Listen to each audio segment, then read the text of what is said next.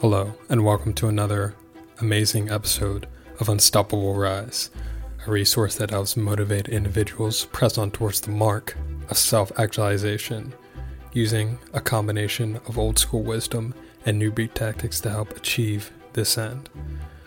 I'm your host, Sim, and today we're going to be talking about competition.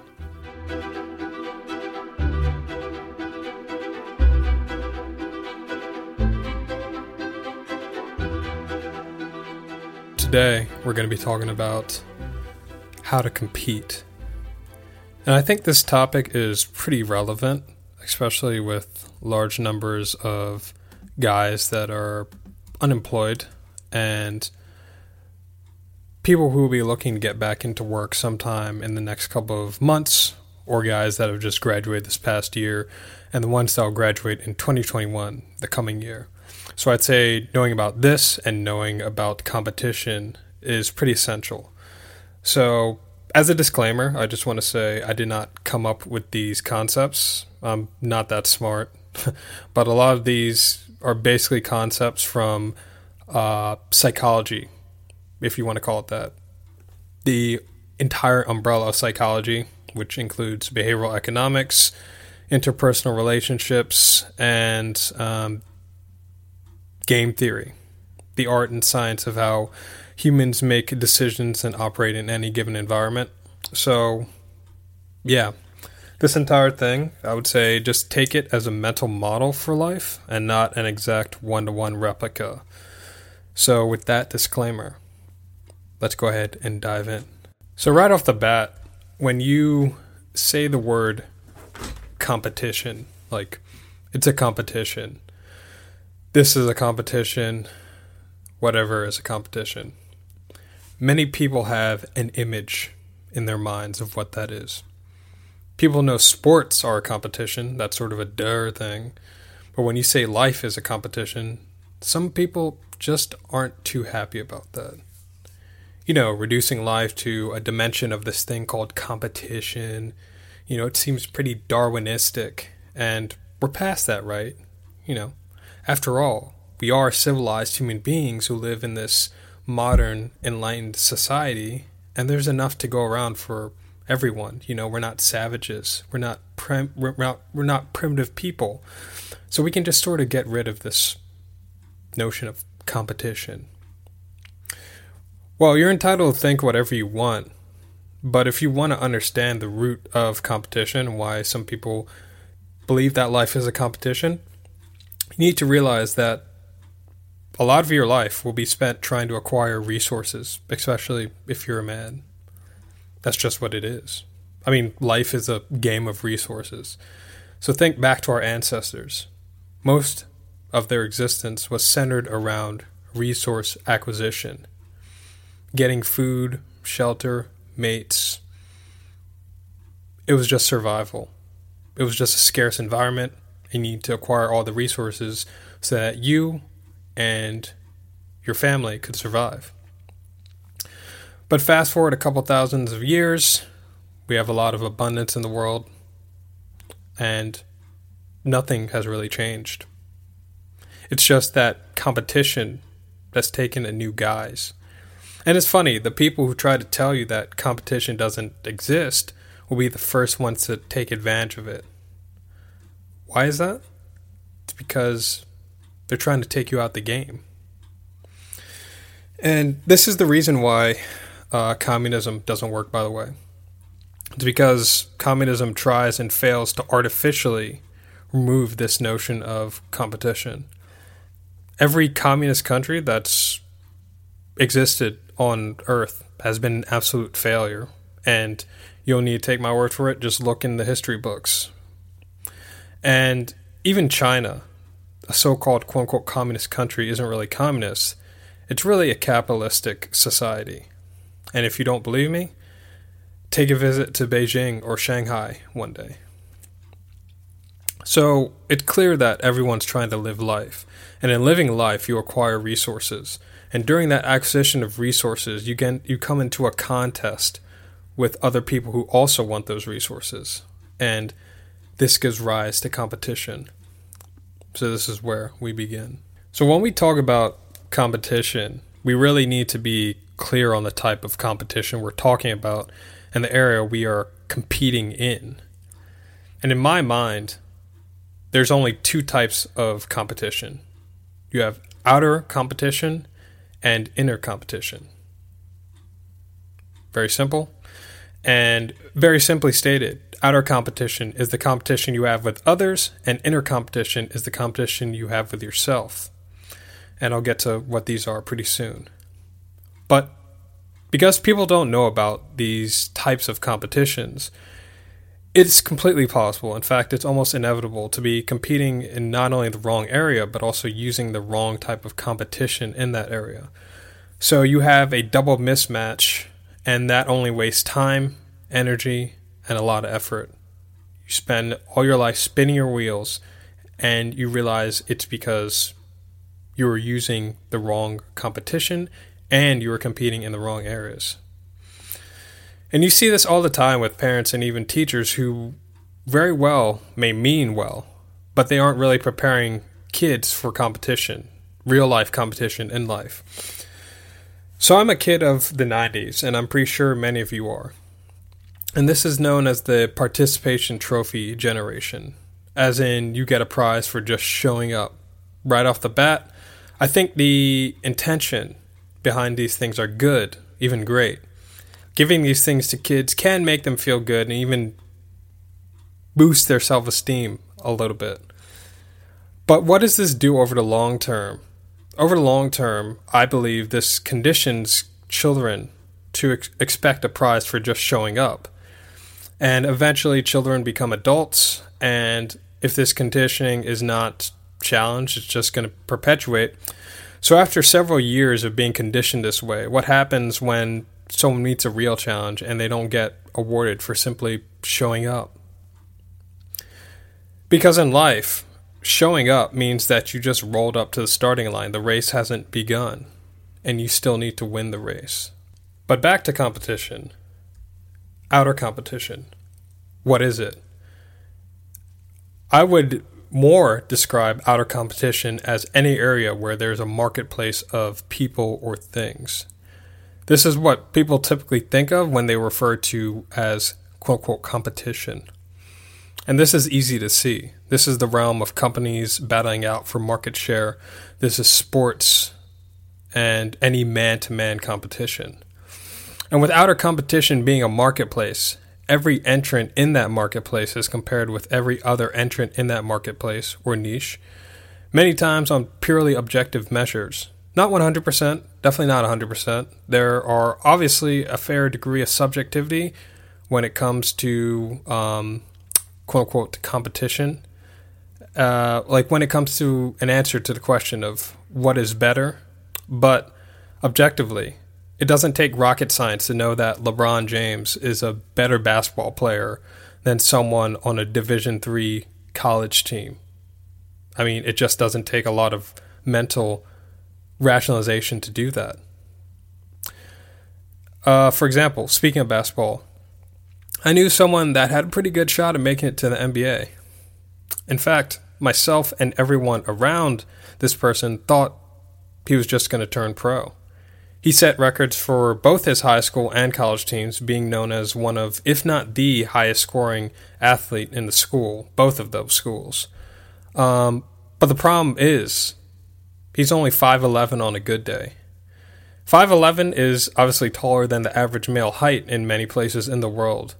But if you're competing with people who are 6'4 and up, they're just gonna, gonna make you look like a like a junior.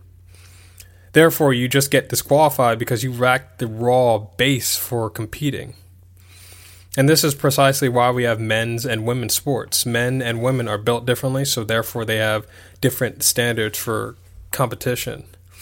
So I think that one's pretty obvious, but here's another one work, which is pretty relevant for these times. Getting a job, applying to jobs, etc., etc. In a job application in this job market, but applying for a job specifically, you'll be compared with every other applicant who applied for that job. If you apply to a job that had 10 people uh, that applied for it, you're going to be compared with those 10 people. If you apply to a job with 100 applicants, you're compared with the other 99. Whether you get that job will be a combination of skill, company fit, and what the company needs at the time. Again, those subjective needs. But what's the reality? The reality is, I mean, only one person's getting that job. And if you get the job, you've won what is called a zero sum game. Meaning, in this type of competition, there's only one winner and however many quote unquote losers. In this case, the competition is a job position.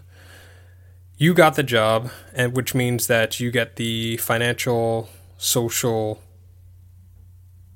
whatever rewards that come with it, and the other 99 or however many applicants just don't because they don't have that job. So, um, many games in life are zero sum.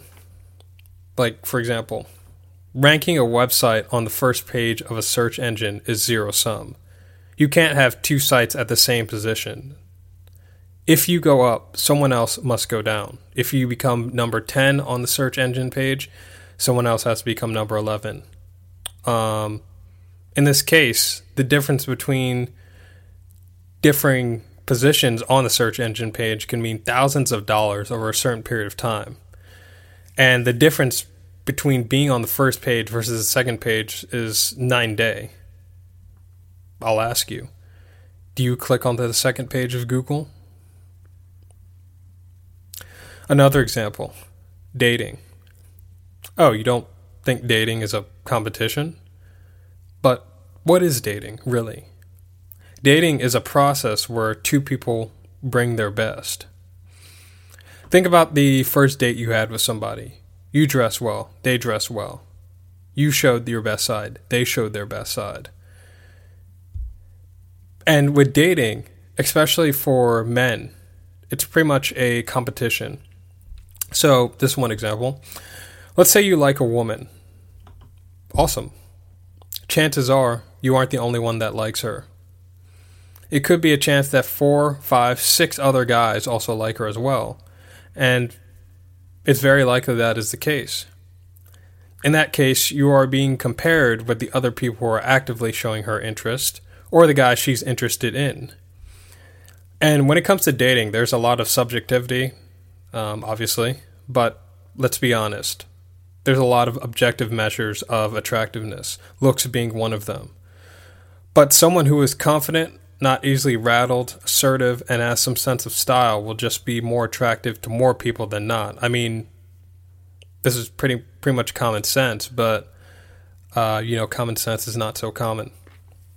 So you bring your best in that scenario and you'll be judged on your best. It's like going to any thing that has a first impression, whether it be a networking event, a job interview, or whatever. So, but regardless, in all these situations, there is inevitable rejection. I mean, you can't win it all, right? But I do want to say something real quick about rejection, and this is sort of a nuanced point. Um, rejection can be a sign that you're doing something right, and it can also be a sign that you're doing something wrong at the same time. Um, but you can only analyze this if you have data. Like, what is the data set that you're working from? Like, if you've only been rejected twice from anything, that's just not enough data. If you've been rejected like 20 times, then you have more data to optimize your efforts from. For example, if you apply to 75 jobs and none of them call you back, there's a good chance that something is wrong. If you ask 20 women for a number and they give it to you and none of them text you back, there's a good chance that something is wrong. But this data, this informational sorting, you're not going to get it if you rely on what is called false metrics, which is something else I'll also get to later. But in the meantime, let's get to the other dimension of competition, which is inner competition. Inner competition. This is honestly where it all starts. It's the area that matters the most and the area you have the most control over. However, it's also the area that's also the most neglected. Inner competition is the realm of self development, and it's also known as inner game, which I wrote an article on the other week. I'll link to it in the description. And if you can't compete on an internal level, you're just not going to make it. Right? So, what is inner competition? Well, I'd say inner competition is the competition of your highest, most ideal self against the various sub personalities you have. And this is the realm of psychology. And what is life but psychology? Self discipline, self control, valuable skills, all that, all that comes from winning the inner game and inner competition. And winning this inner competition allows you to compete on the outer level. Inner game, inner competition is the engine of life. And this is why psychotherapy is a multi billion dollar field and is only growing. And to be honest, inner competition is probably 80 to 90% of your life. If you can get yourself in order, manage your emotions, manage your state, manage your day to day, you're you're you're going to get pretty far uh, many people don't have their shit together, and when it comes to their outer life, they may get pretty far, but then they just end up hitting a ceiling. And they'll continue to hit that ceiling until this inner area, this inner problem is sorted out. But what makes inner competition so hard? Well, it's like fighting against shadows. Remember, this is psychology. This is an area that's very intangible and hidden to most people many people just haven't developed a competent tool set to compensate and compete in the realm of psychology. You can't buy a better state of mind. And it's just like David Goggins said your mind has the tactical advantage over you. It knows every weapon you have in your back pocket. You can't outsmart it. So, if you have or have had an addiction, then you know what I'm talking about. Even if you never have, we all have that inner darker voice. And all of us have some degree of an addiction or have had some degree of an addiction, so I'm pretty sure this is relatable to many.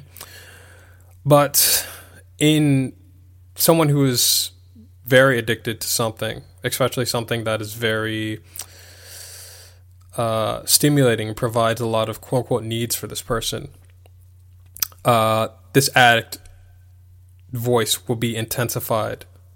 You have quote unquote you, and then you have your addict, which is one of your sub personalities.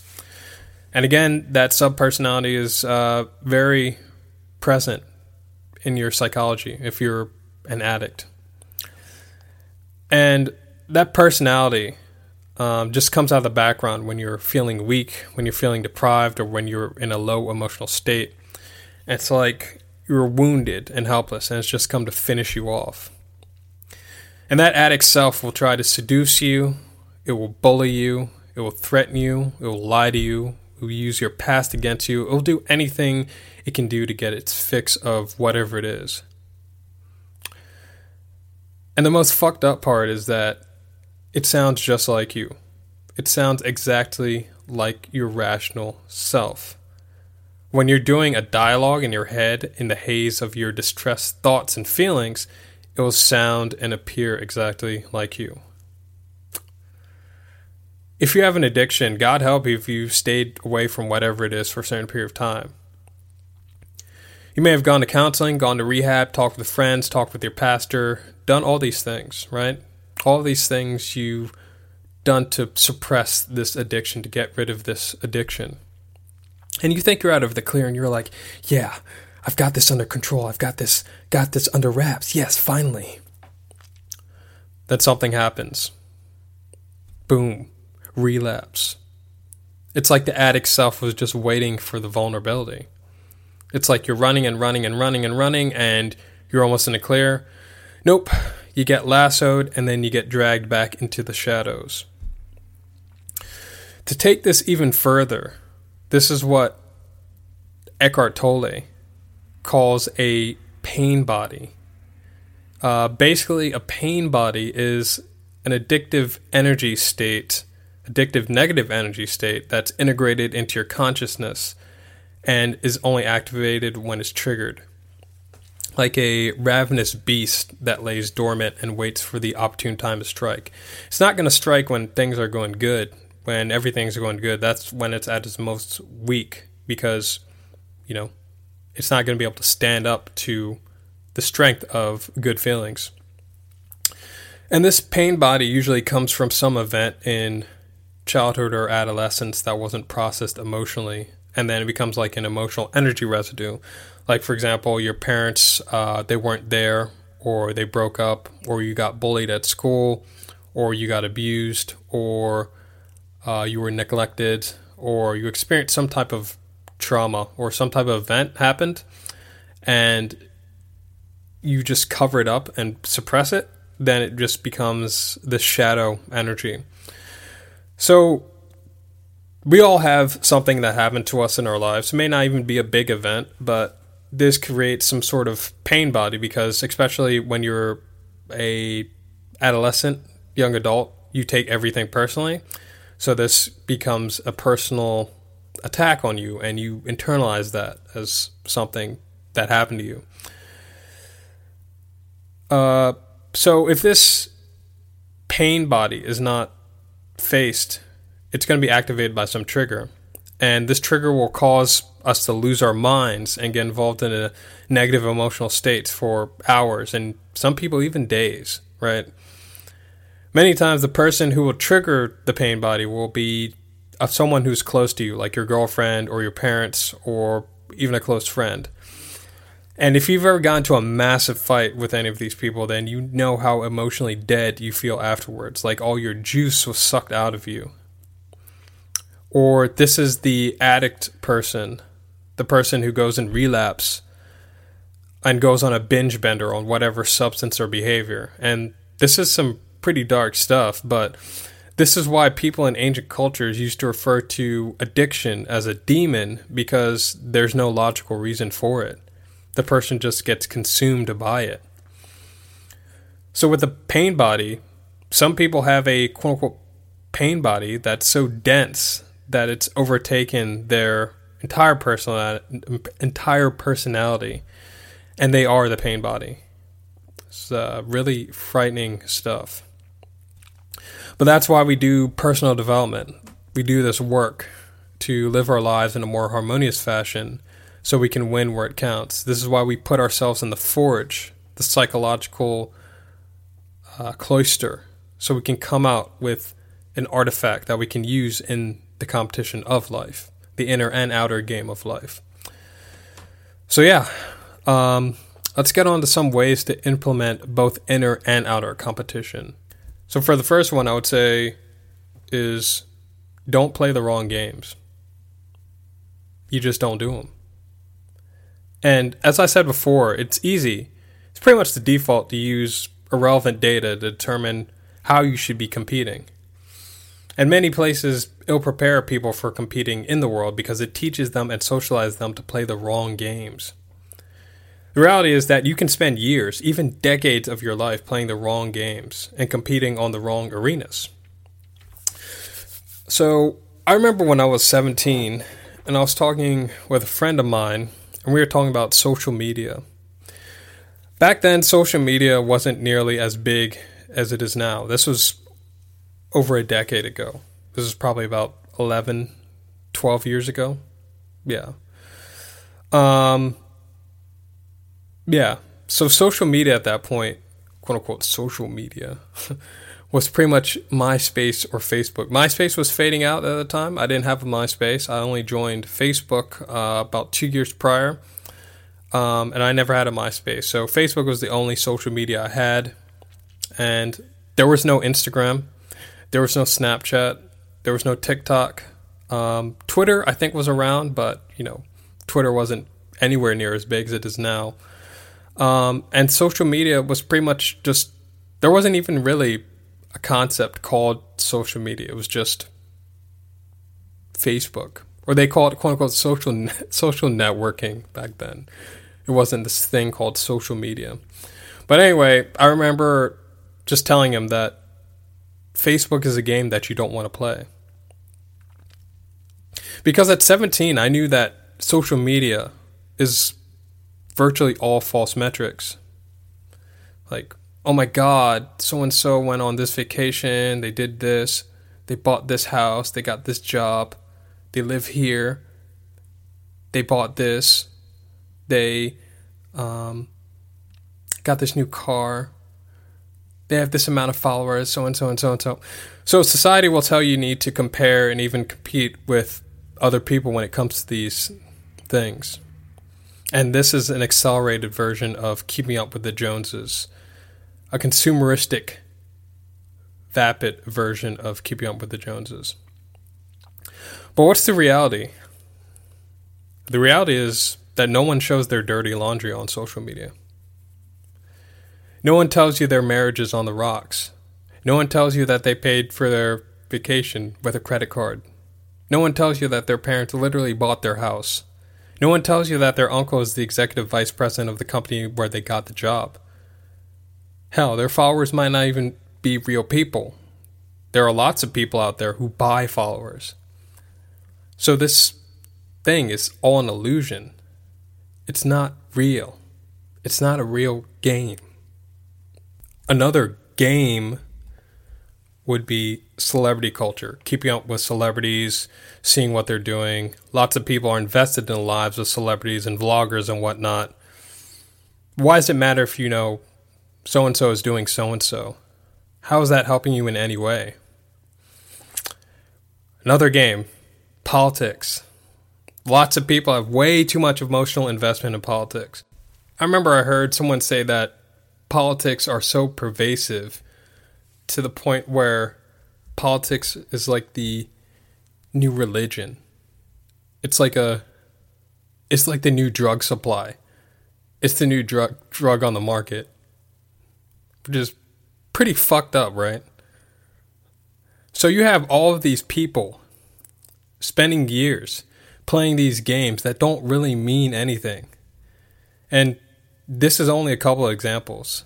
And if you're going to compete, if you're going to show up to life, you need to know this because your time matters. Because you can spend all this time playing all of these irrelevant games on all of these fields with all of these metrics that don't matter. Why does it matter if you know this and that and this and that and this and that, and you you uh, you have all these followers and then you know you get all these likes and stuff like that, but you don't even have two cents to rub together, like you're broke right?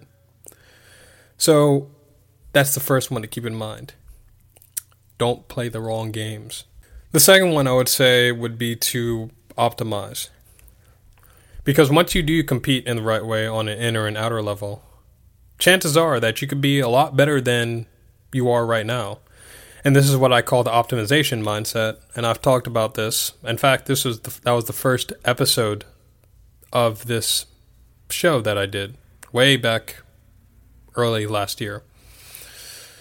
And this optimization mindset, I really started to solidify it when I started to get into my career. So, I work in marketing, and one of the things I one of the things we do in marketing is what is called search engine marketing. And it's pretty much the process to get sites ranked in Google search results on a paid and organic basis. And in search engine marketing, we take the optimization mindset. Like, how can we get this site to perform better than it did last week or last month? How can we increase our rankings? How can we increase our profit that we're getting from certain searches? And usually, there's a lot you can do, especially if you're not uh, in the top five. So, as for yourself, what can you do? Well, maybe you can get up earlier. Maybe you can start exercising. Maybe you can write a schedule. Maybe you can lo- work longer and better hours. All these things, all this stuff. And this is all self improvement. But I'd say this is a very systematized approach to self improvement. Self improvement is the what, optimization is the how. And to optimize, you again go back to metrics, true metrics, not these BS metrics. Um, metrics like, am I losing weight or am I gaining it? That's a true metric. Is my net worth increasing or is it decreasing? True metric. This is how you compete on an inner and outer level in a systematic way, and you start to make tangible progress instead of competing with all these, again, airy fairy, irrelevant things. So there is a lot more that goes into the process of optimization, but I'll just end it here because this isn't meant to get extremely deep. So, second one, optimize. The third and final one I would say would be to separate your quote unquote self from your thoughts and emotions. So there's a lot of things that can hold us back, and usually those things are a combination of thoughts and emotions. And this combination is referred to as quote unquote mental movies. Things that flicker on the screen of awareness and are replayed, usually by that inner saboteur, that inner addict. But remember, that inner self, that inner addict, that's not really you. That's just a projection. But like watching a movie, you only know what's going on in the movie when you give it your attention. And the screen exists separate from the movie, right? The movie is just a projection on the screen. Whether the movie is playing or not, the screen will still exist. And this is what the quote unquote pain body wants. It wants you to think that this is it is you. It wants to to give it its attention so it can survive and perpetuate its its existence. It's like a business. It fails because there's no cash flow to sustain the business. There's no attention. There's not enough attention going there. And attention is obviously your awareness. You bring stuff into your awareness when you give them your attention. So that's why saying goes, what do you focus on, you get more of. So that's the rationale behind that. I talk more about this in the episode on the Zen state of mind, so go ahead and check that out if you want more info on that one. So, those are my thoughts on competing. Very brief overview. Just want to put this on your radar, especially if you feel that you're going to go ahead and compete in the new job market that's coming up. Um, so much more I want to say on this, but I think that's a good start. But if you want more content like this, mosey on over to www.unstoppablerise.com, where I write about topics at the corner of self development, psychology, and productivity with a masculine slant, all in the attempt to help you live a more self actualized existence. So until next time, keep competing. Hey guys, thanks for tuning in and listening in. I truly appreciate your support and your attention. It means a lot. If you like this content, go ahead and like the content. Go ahead and share the content with at least two other people you think would benefit. Doesn't hurt to spread the good stuff around, right? And if you're listening in on iTunes, go ahead and rate the show with a honest rating. This will definitely help the show grow, and I truly appreciate your feedback. So until next time, stay good, take care of yourself, take care of other people, and Peace.